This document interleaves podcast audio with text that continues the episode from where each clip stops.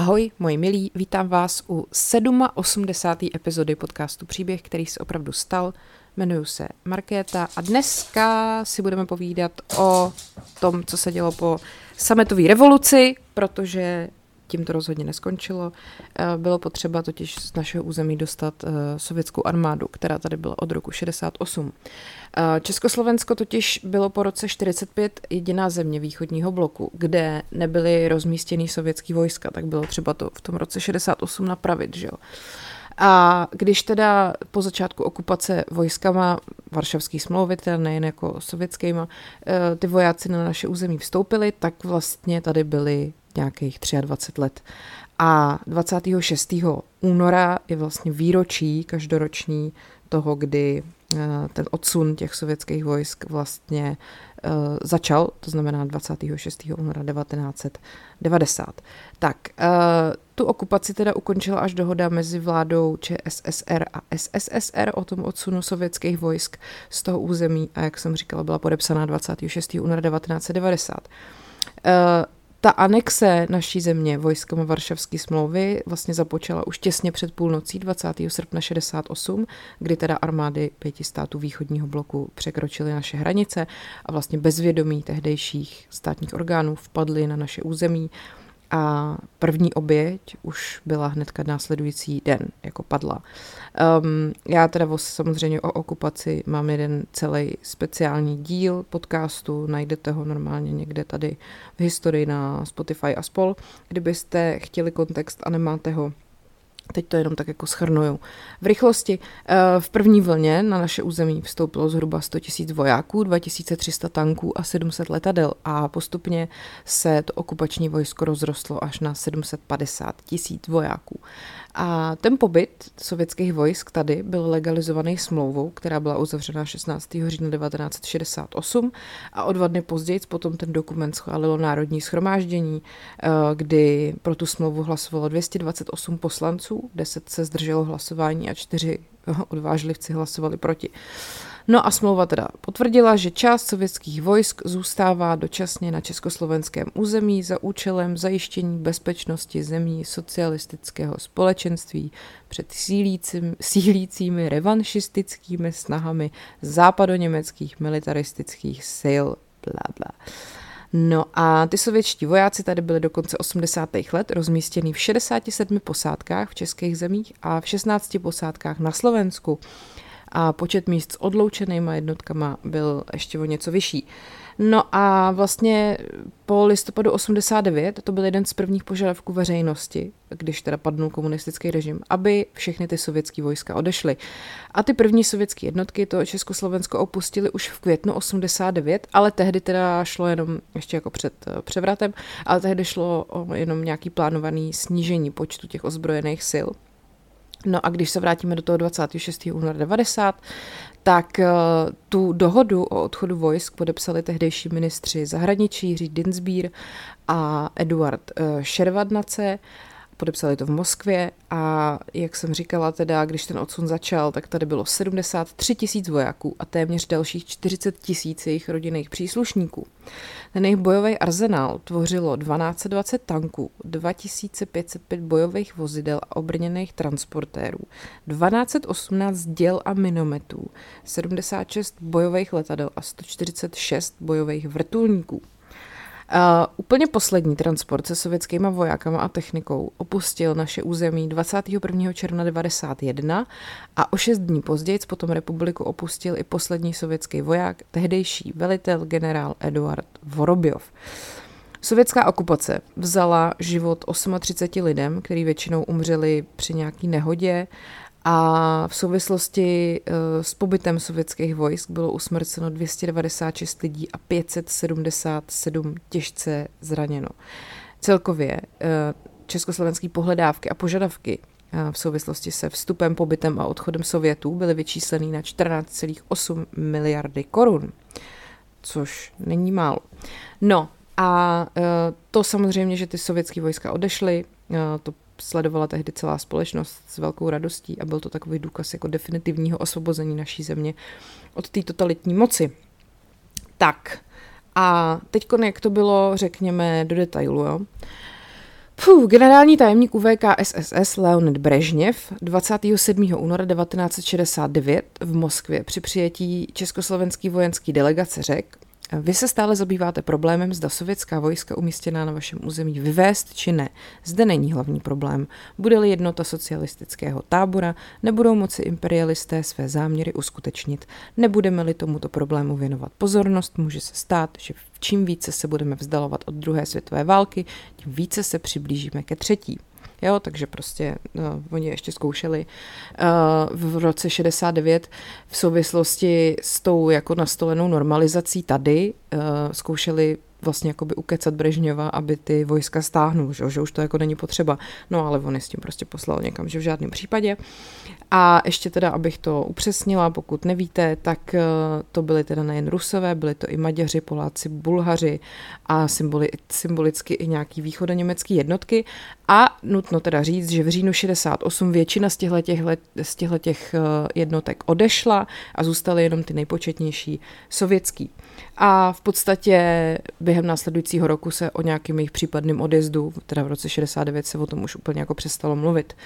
Takže, takže bohužel v 16. října 68, jak jsem říkala, tu smlouvu o tom, že tady dočasně budou, podepsal předseda vlády ČSSR Oldřich Černík a předseda Rady ministrů SSSR Andrej Kosigin. A jak jsem říkala, Národní schromáždění to přijalo po nedlouhé rozpravě a jenom čtyři lidi hlasovali proti. Tak, jaký byl život vedle těch sovětských vojáků? Uh, rozmístěním těch sovětských vojsk v Československu vznikly takový zvláštní prostory těch posádek, které se staly de facto cizím územím ty uh, přesné počty těch sovětských vojáků i techniky vlastně jsou známí až z toho úplně posledního období, kdy tu byli. Protože ty československý komunistický a státní představitelé, ani představitelé té lidové, československé lidové armády uh, nedostávali vlastně vůbec žádný údaje o těch počtech těch sovětských vojsk ani o jejich činnosti. Uh, vtipný je, nebo to není vtipný, ale možná, že vám potom třeba dojde jedna hláška z hry Blaník od Zimmermanů, kde říkají střední skupina vojsk, protože tak se jmenovala ta skupina těch vojsk, která tady nás okupovala, střední skupina sovětských vojsk. A usídlila se ve vojenských objektech sloužících do té doby Eh, československý jakože letecký, československý jako letectví a původně měli o, pobejvat v sedmi takzvaných divizních rajonech. Nakonec bylo teda dohodnuto pět oblastí. Na sever od Prahy, severovýchodně od Pardubic, severozápadně od Ostravy, v Olomouci a pak ve středním Slovensku. Sovětské letectvo užívalo letiště Hradčany Uralska, Božídaru u Milovic, Olomouc, Neředín a Zvolen. Ty vojska se rozptýlily do celkem 64 lokalit na území všech krajů republiky a nejvíc vojáků bylo ve středočeském, severočeském, východočeském a severomoravském kraji. Uh, ty sovětské vojska žily takovým uzavřeným způsobem. To mužstvo nemělo možnost volného pohybu mimo ty posádky, ale organizovaly se různé pracovní brigády a družební setkání občanů se sovětskými vojáky a k neoficiálnímu setkávání samozřejmě docházelo v restauracích s důstojníky a nebo při nějakém nelegálním obchodování s vojenským majetkem. Uh, politická a státní moc důsledně tajila před veřejností různý jako porušování zákonů těma sovětskými vojákama a v prvních měsících po 21. srpnu 68 bylo jako nejběžnější uh, nezákonné jednání těchto vojáků, to, že neoprávněně používali střelné zbraně. A od roku 69 uh, naštěstí teda k nějakým zastřelením na veřejnosti docházelo už jenom výjimečně, takže pohoda. Uh, docházelo teda i k vraždám, který spáchali nějaký vojenský, vojenští jako zběhové.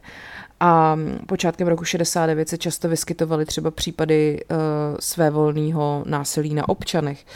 Různý jako rvačky a případy fyzického napadání, zejména pod vlivem alkoholu, byly jako docela běžný jev, samozřejmě hlavně v okolí těch posádek a taky krádeže soukromého majetku, vykrádání chat a obchodů, který bylo docela častý. A největší počet takzvaného protiprávního jednání představovaly autonehody. To je docela zajímavý asi Rusové neuměli řídit střízlivý, kdo by to do nich řekl. No a e, přání teda odstěhovat z území Československa ty sovětské vojska samozřejmě sdílela po revoluci naprostá většina občanů. Šlo nejen jako o věc národní cti, ale i právě o to, že ta zkušenost s těma vojskama byla prostě tragická a do té revoluce se ale nějaký svůj odpor odvážili vyjádřit jenom jako nemnozí, řekněme. Eh, na otázku setrvání sovětských vojsk v Československu poukazovala opakovaně Charta 77 a prohlášení v srpnu 1978 vlastně u příležitosti desátého výročí okupace eh, formulovali eh, ty autoři ještě jako velmi mírně a pojmenovali to jako iniciativa na přehodnocení sovětské vojenské přítomnosti. Ale když potom bylo už 20. výročí srpnových událostí, to znamená v roce 88, tak připravila charta zásadní prohlášení a v něm autoři napsali, že okupace byla skutečnou národní katastrofou a ty důsledky pocitujeme i 20 let poté. Eh, v Československu i díky té okupaci vládla prostě totalitní byrokracie, opředná o takovou jako všemoc policie a okupace se pro to brežněvovské vedení stala vlastně takovou zkouškou, kam až Sověti můžou v té svojí politice zajít. A byla to vlastně i taková předehra války v Afghánistánu, o tom jsem taky už v nějaký epizodě mluvila, bylo to potlačení polské solidarity a symbol prostě politiky hrozeb. A to prohlášení Charty 77 se obracelo na veřejnost. Vyzýváme spoluobčany, aby se třásli břímě strachu a svobodně vyjádřili své mínění. A proti přítomnosti sovětských vojsk taky protestovali dlouhý léta různý exilové organizace a v exilových časopisech Český slovo v Mnichově nebo v římských listech vycházely různý protestní články a to násilný obsazení Československa jako dlouhý léta nějakým způsobem rezonovalo i ve světové veřejnosti. No a u příležitosti 20. výročí té okupace se 21. srpna 88 schromáždilo na Václavském náměstí několik tisíc demonstrantů, kteří požadovali odchod sovětských vojsk z Československa a ta demonstrace se stala takovým mezníkem, protože to bylo první uh, skutečně jako velký takový veřejný občanský vystoupení, který právě směřovalo už k té následující změně, která pak přišla v listopadu 89. A ta otázka té sovětské vojenské přítomnosti u nás uh, se prostě na konci 80. letech let stala velkým jako nebo silným politickým tématem a vlastně to, tohleto téma dokázalo ty lidi jako přivést do ulic. No, eh, v důsledku eh, zhoršení mezinárodně politické situace v Evropě se sovětský vedení rozhodlo už na podzim 1983 v Československu a v NDR rozmístit mobilní odpalovací zařízení střel středního doletu, teď je tady nějaký písmeno, číslo neznám, eh, prostě nějaký zařízení a vláda ČSSR s tím formálně souhlasila a zajistila i jedno, jedno, jednohlasný souhlas veřejnosti. Ve skutečnosti samozřejmě společnost zachvátila panika i strach z nějakého možného válečného konfliktu a do hranic na Moravě dorazili o Vánocích roku 83 ze Sovětského svazu transporty se 24 mobilníma odpalovacíma zařízeníma 122. raketové brigády. Paradoxně, tahle brigáda potom se stala i první sovětskou jednotkou, která od nás byla stažena. A dne 8. prosince 87 podepsali představitelé SSSR a USA Michail Gorbačov a Ronald Reagan smlouvu a úplný likvidaci raket středního doletu. Takže zase si ty všechny odpalovací zařízení 122. raketové brigády odvezli. No a evropský odzbrojovací proces se týkal i konvenčních zbraní, a tam měla Varšavská smlouva převahu. Gorbačov oznámil 7. prosince 88 jednostranou iniciativu snížení stavu sovětských jednotek v Evropě a do konce roku 90 se do Sovětského svazu měla vrátit desetina vojáků, šest tankových divizí, pět tisíc tanků a 230 bojových letounů. No a v dubnu 1989 odjel z posádky Oremov Las ve výcvikovém prostoru Lešť na Slovensku do Sovětského svazu vzdušný výsadkový prapor. V květnu pak samostatný automobilní prapor, v červnu samostatný ženýní prapor z Olomouce a později ještě samostatný prapor chemické ochrany. A tak se stav uh, těch tohohle vojska snížil o 1500 vojáků, 192 tanků a 20 bojových letadel. Na závěr téhle ohlášené etapy stahování měla v roce 90 odjet Československa ještě celá sovětská 31. tanková divize z Bruntálu, ale důležité je říct, že tohle byly nějaký odsuny, které byly plánované a dělo se to ještě před převratem, jo, takže to, to nebylo žádný jako uh, nic, nic, co by se tady stalo jako uh, po revoluci. No ale to stažení v sobě právě mělo i takový nebezpečí, že se ta otázka těch sovětských vojsk stane nějakou součástí rozhovorů o bezpečnostním systému v Evropě. A že by se pak jako lidi se báli, nebo politici se, no spíš jako dizidenti se báli, že by ten původní, který protiprávní charakter té okupace, který jako tady byl, by se mohl jako úplně vlastně smazat a Sověti by mohli najednou podmiňovat stažení svých sil ústupkama druhé strany. Jo? No a teď ty počátky toho skutečného odsunu.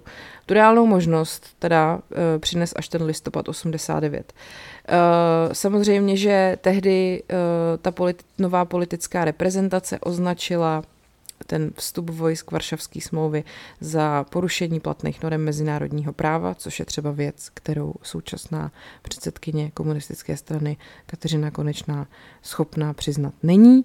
A již 6. prosince 1989 zahájila na ministerstvu zahraničních věcí podle zadání předsedy vlády Ladislava Adamce práci expertní skupina pro přípravu nové smlouvy o podmínkách pobytu sovětských vojsk bohužel ne o jeho co nejrychlejším ukončení. Naproti tomu právě občanský fórum požadovalo nastolit jako jasnou situaci a uskutečnit odsun v co nejkratší době.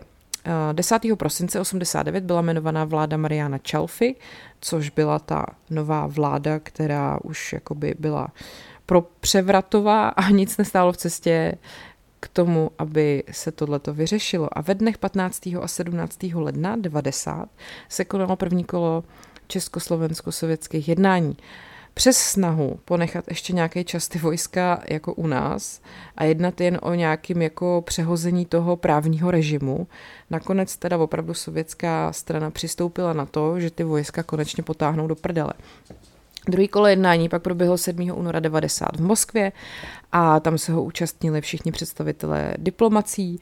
No a sovětská strana samozřejmě odmítala připustit, že ta smlouva z října 68 je nelegální a že celý to rozmístění vojsky nelegální a e, to, že chtějí teda odvolat ty vojska, tak to se opíralo o nějaký jejich jako vlastní prohlášení. Prostě odmítli uznat, že tady byli jako 23 let e, protiprávně a že tady jako neměli být. No, e, nebylo tak jednoduché přemět Sovětský svaz k tomu, aby souhlasil s odchodem střední skupiny vojsk odtud. Jednání bylo hodně náročné, řekl v roce 2014 paměti národa Luboš Dobrovský, který se počátečních jednání se Sověty účastnil jako mluvčí tehdejšího ministra zahraničí Jiřího Dinsbíra, myslím tím Jiřího Dinsbíra staršího. Uh, sovětská delegace původně chtěla projednat jen nějaký ten nový právní rámec k tomu, aby ty vojska tady mohly být dál. A nutno teda říct, že i budoucí západní spojenci k tomu byli spíš drženliví. Všichni nám říkali, zejména tady v NATO, abychom byli velmi opatrní, abychom tlakem na Moskvu nedosáhli toho, že se Moskva rozhodne k nějaké nepředloženosti a že bychom si taky měli uvědomit, naše velká snaha bylo zrušení Varšavské smlouvy, že vytvoříme jakési napětí, co potom se Severoatlantickou aliancí, uvedl pan Dobrovský. No, tak uh, ono totiž, i když byl uh, Michal Gorbačov tady velmi populární, protože byl nakloněný reformám, tak samozřejmě uvnitř svojí strany čelil různým jestřábům, který odmítali tu jeho politiku. Takže se tak nějak všichni báli, že když eh, by se ten odsun těch vojáků tady odsud nezdařil, tak by to mohlo způsobit nějakou, nebo že by to mohlo zapůsobit jako rozbuška k nějakému prostě politickému výbuchu. Uh, jak k tomu říká tady ten Luboš Dobrovský, museli jsme vzít v úvahu, že sovětská strana má také své problémy a převod vojsk zpátky do Ruska je spojen s neuvěřitelně náročnými a velmi nákladnými důsledky. Co s těmi lidmi? Kam je dát? Jak je ubytovat? Oni tady žili dlouhá léta, měli tady rodiny a tam, jakože v SSR, uh, SSSR, nebylo kam ty vojáky strčit. Nicméně uh, Luboš Dobrovský říká, že díky síle osobnosti prezidenta Havla, který si získal Gorbačovou důvěru svou takzvanou rozpačitou jistotou, se ta věc opravdu podařila a 26. února 90, teda Jiří Dinsbír a Eduard Šervanadze podepsali v Moskvě tu mezivládní dohodu a vojska se začaly odsunovat. Mezní datum kdy to musel být dokončený, byl stanoveno teda na 30. června 1991. A teď, jak teda probíhal ten odjezd? Vláda jmenovala 22. února 1990 zmocněnce vlády pro záležitosti odchodu sovětských vojsk generálmajora inženýra Rudolfa Ducháčka a uložila taky ministrovi národní obrany vytvořit zprávu pro zabezpečení odchodu sovětských vojsk a technická stránka odchodu se pak stala hlavně jako takovou vojenskou otázkou. Ta zpráva se podílela na plánování, zabezpečování a řízení transportu těch sovětských vojsk, řešila různý vzniklý škody a pohledávky a podílela se na činnosti ekologické a ekonomické komise a spolupracovala i s parlamentem. No a do dění se zapojilo vlastní iniciativou i federální schromáždění. 28. Eh, března 90 se vlastně ustanovila nějaká parlamentní komise, která měla kontrolovat plnění závazků plnění závazků, které vyplývaly z této dohody. A předsedou té komise byl zvolený uh, Judr Josef Macek. A ve volbách v červnu 90 potom nově zvolený federální schromáždění rozhodlo, že se zase vytvoří další nová komise, která na to bude dohlížet. A měli právě iniciovat i řešení otázky, otázek, které se týkaly nějakých majetkoprávních vztahů, humanitárních, historických, které všechny byly spojeny s tím odsunem a měli taky mm, vlastně pro zlepšení průběhu toho odsunu navázat kontakt s poslancema eh, SSSR. No a je zajímavý, že členkou obou parlamentních komisí byla zvolená i poslankyně Božena Fuková, protože to byla právě paní, která 18. října 68 byla jednou z těch čtyř poslanců a poslankyň Národního schromáždění, který hlasovali tehdy proti tomu přijetí smlouvy o dočasném pobytu. A e, takže ona byla takovou hlavně jako mediální tváří a rozhodující pravomoci tady tyhle ty komise úplně neměly, ale vybudovali si docela velkou pozornost a dokázali iniciovat některé důležité opatření, které měly třeba odškodnit oběti té okupace. No a hlavní tváří tady té komise a pak i předsedou se stal hudebník a tehdejší poslanec Michal Kocáb, který tohleto svoje docela dobrodružný angažma při tom odsunu okupační armády popsal ve svých pamětech, který se jmenují Sametová revoluce, odsun sovětských vojsk, velmi originální. Uh, tak a komise záhy navázala spolupráci s představitelem a Československé lidové armády, zejména s generál poručíkem tím právě Ducháčkem, který byl tím zmocněncem pro záležitosti odchodu sovětských vojsk a generálmajorem Svetozárem Naďovičem, což byl náčelník zprávy pro zabezpečení odsunu sovětských vojsk z Československa. Eh, to, že jsou generálové armády, která kolaborovala se Sověty a řídila se poučením z krizového vývoje, mi bylo jasné, píše Michal Kocáb v pamětech. Naši generálové ale spolupracovali vzorně a navázali jsme s nimi velmi dobré vztahy. O co jsem je požádal, to ochotně zařídili a byli dokonce iniciativní. Patrně jim spadl velký kámen ze srdce, když pochopili, že účelem naší komise není prověřování politické minulosti generálů, eh, ale úkol daleko závažnější. No, takže prostě on tam vlastně říká, že bez spolupráce s tím vedením té armády, která jako rozuměla tím vojenským záležitostem, by to jako prostě nešlo. A s československýma generálama teda vyrážela ta komise k těm jednáním se Sovětama a jejich první kroky mířily do Milovic, kde sídlilo právě velitelství střední skupiny sovětských vojsk. A těm Milovicím, já jsem to už někdy zmiňovala v nějakých z minulých epizod, tam nevím, jak to vypadá v současné době, ale když jsem tam byla v roce asi 2010, tak to tam fakt bylo jak v Černobylu, prostě vybydlený byty po těch Rusech, který tam bydleli a veškerý eh, jako takový to zařízení, který je nutný k životu, takže tam je školka, kino, a mm, nějaký jako úřad jejich vlastní a tak a všechno to tam jako vlastně zůstalo tak, jak to tam bylo, když oni odešli, ale dneska už je to asi zbořený, nejsem si úplně jistá, no možná kdo tam třeba byl nedávno by věděl. Uh, tak, když ve vzduchu bylo cítit napětí, do žádného konfliktu jsme se nedostali. Většina sovětských tváří byla vážná a neproniknutelná. Někteří připomínali jakési rytíře Falstaffy bolševického střihu, kteří vnitřně bojovali s pocitem hořkosti, výsměchu, zneuznání a opoveření. Přijeli nám přece poskytnout bratrskou pomoc a my je nyní vyhazujeme. Jo, takhle to líčí Michal Kocáb. Eh, v úplném čele té střední skupiny sovětských vojsk stál generál poručík Eduard Vorobjov. A zdá se, že v té jeho osobě měla ta česká strana docela štěstí, protože uh, tenhle ten sovětský generál, který byl zároveň zmocněncem té sovětské vlády pro odchod, Popisuje třeba Michal Kocáb jako věcného intelektuála, který na tu invazi v roce 68 nebyl hrdý a nikoho se nesnažil přesvědčovat frázema o bratrský pomoci.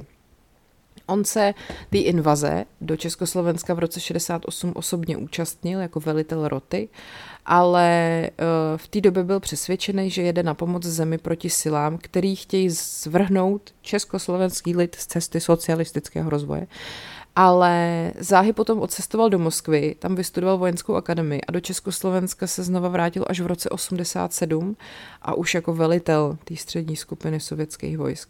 A během listopadové revoluce stál pevně jako za Gorbačovou politikou, eh, který vlastně prosazoval jakoby to nezasahování a dbal potom fakt i na ten hladký průběh a dodržování harmonogramu toho odsunu.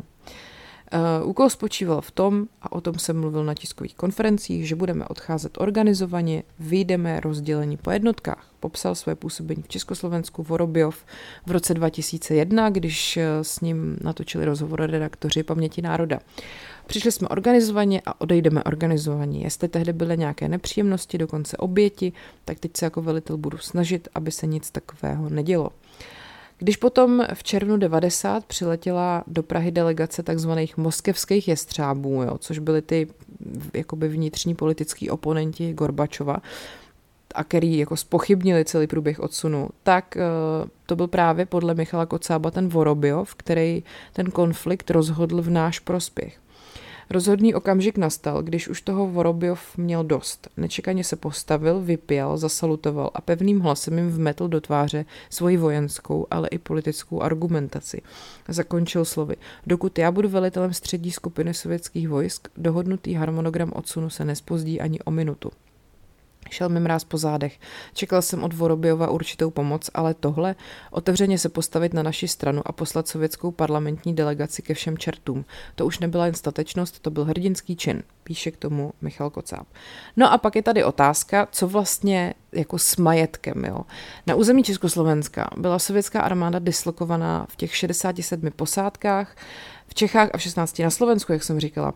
A účetní hodnota nemovitého majetku, který ta sovětská armáda užívala, dosahovala v roce 1990 hodnoty 6,4 miliardy korun československých.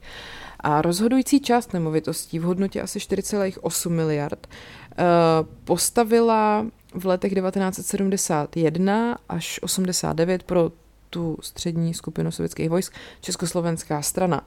Eh, tenhle ten majetek ta sovětská armáda vlastně užívala za stanovený paušál 25 milionů korun ročně.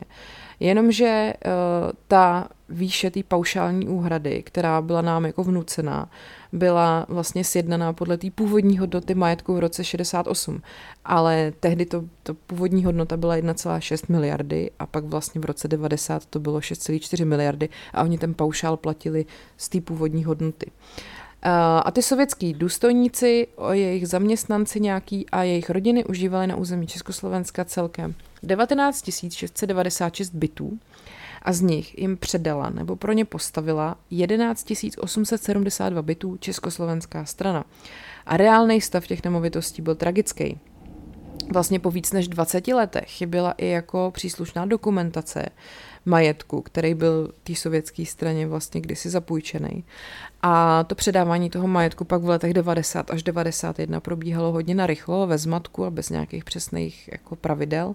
Takže se ve spoustě případů nepřesně evidovaly a dokumentovaly škody, zejména na zemědělské a lesní půdě, který prostě způsobila nějaká technika a nějaký nepovolený ukládání odpadů. Československá strana musela během tří dnů bez nějakého předepsaného jasně daného způsobu převzít asi 800 objektů, ty vole během tří dnů, a některý z nich dalších devět dnů po převzetí i tak dál využívala ta sovětská armáda. Nedařilo se ani dokumentovat škody a zvýšilo se riziko rozkrádání toho vyklizeného majetku a nehlídaný objekty, který opustila ta sovětská armáda a který zároveň rychle ta československá nepřevzala, samozřejmě se staly cílem nějakého drancování a jako nějaký devastace a velký problém představovalo i další využití těch náhle uvolněných objektů, protože co s tím, že jo. E, ten nadbytečný majetek ministerstvo obrany předávalo obcím, ale vlastně někdy i bez jejich vědomí, nebo dokonce i proti jejich vůli, protože ty prostředky, čas, ty obce neměly často prostředky na to, aby to využili ty objekty, ani aby je udržovali, protože to byly fakt jako rozlehlý areály. A to přesně bylo vidět v těch Milovicích, kde prostě i v roce 2010 bylo jako neskutečné množství vybydlených paneláků a celá taková oblast faktek po jaderném výbuchu, se kterou nějak za těch 20 let nikdo nebyl schopný jako nic udělat. Jo. A stát ani obce prostě v tehdejší situaci nebyli schopní se o to adekvátně postarat. A e, vlastně tehdy by to asi možná vyřešila nějaká privatizace, ale tehdy na to neexistovaly ještě žádné legislativní podmínky. No, eh, ten generál Vorobiov eh, v rozhovoru pro tu paměť národa uvedl, že samotný politický akt odsunu eh, mu jako nevadil, ale neubránili se stejně ty vojáci nějakému pocitu jako nevděku. Mrzelo je, když je, když je nazývali okupanty. V roce 68 lidé jen plnili rozkaz, rozhodovali politici. V roce 89 nebo 90 tam sloužili lidé, kteří tam v roce 68 ani nebyli. Proto se označení okupanti přijímalo citlivě. No, chudáci malí. Zásadnější ale pro vojáky zřejmě byly obavy z jejich budoucnosti v tom sovětském svazu, že jo? Protože uh, asi 50% rodin těch vojáků vlastně v tom sovětském svazu ani nemělo kde bydlet.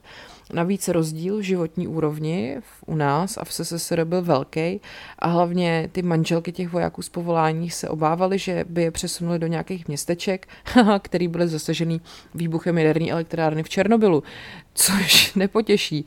A jedno takové městečko dokonce prej ty manželky vojáků navštívili a pak si stěžovali u toho generála Vorobiova. A ten taky teda pak prosil nadřízený, aby ty vojáky přesunuli jinam. No a jak Kocáb chválil Vorobiova, tak Vorobiov chválil Kocába. Michal Kocáb byl dobrým diplomatem. Jestliže členové komise projevovali určitý důraz, řekl bych dokonce agresivitu, nevyrovnanost, emociálnost, tak Michal Kocáb byl vždy vyvážený a vždycky, když vznikala taková situace, tak mi říkal, pane generále, oni mají svoji pravdu, vy máte svoji pravdu, zkusme to udělat tak, abychom snížili napětí a e, dobře, uděláme zítra, pošleme tam, uvidíme, vyřešíme, sestavím protokol, aby všechno bylo dobře uděláno, jo? takže se krásně dohodli a ne všechno, ale pochopitelně šlo jako na drátkách. Během roku a půl muselo být uh, z Československa vypraveno 925 železničních transportů, který dohromady čítali 33 tisíc naložených vagónů a jak jsem říkala, to převáželo 1220 tanků, 2505 bojových vozidel pěchoty, 103 letadel, 173 vrtulníků a 95 tisíc tun munice. Jo. Muselo být předáno celkem 110 různých lokalit, které byly po celé republice používané těma vojákama. A to byly teda ty vojenské posádky, že jo, výcvikové prostory. A ty lokality byly silně znečištěný, půda i podzemní vody byly zamořený ropnýma produktama a dalšíma chemikáliemi a nebezpečí představovala i nějaká nevybuchlá munice. No a jak to v těch opuštěných vojenských prostorech po odchodu okupantů vypadalo, to popsal pro paměť národa Jindřich Machala, který jako lesník spolupracoval s vojenskými lesama a statkama a před rokem 89 mohl ten vojenský výcvikový prostor Libavá navštívit. Některé domy se rozebíraly, některé nechali vojáci spadnout. Působilo to dost depresivně. Vypálené trosky stavení, zarostlé zahrady, vyvrácené ploty. I naši vojáci to brali jako vojenský prostor, kde musí cvičit, ale Rusové se tam chovali daleko bezohledněji. Bylo jim jedno, jestli je sucho nebo ne, takže byly časté lesní požáry. V některých částech městského lesa byly ustřílené vrchy stromů. Až dodatečně se stavily nějaké ochranné valy. No, uh, tak přeskočíme tady část o tom, jak vzniknul vojenský prostor Libavá.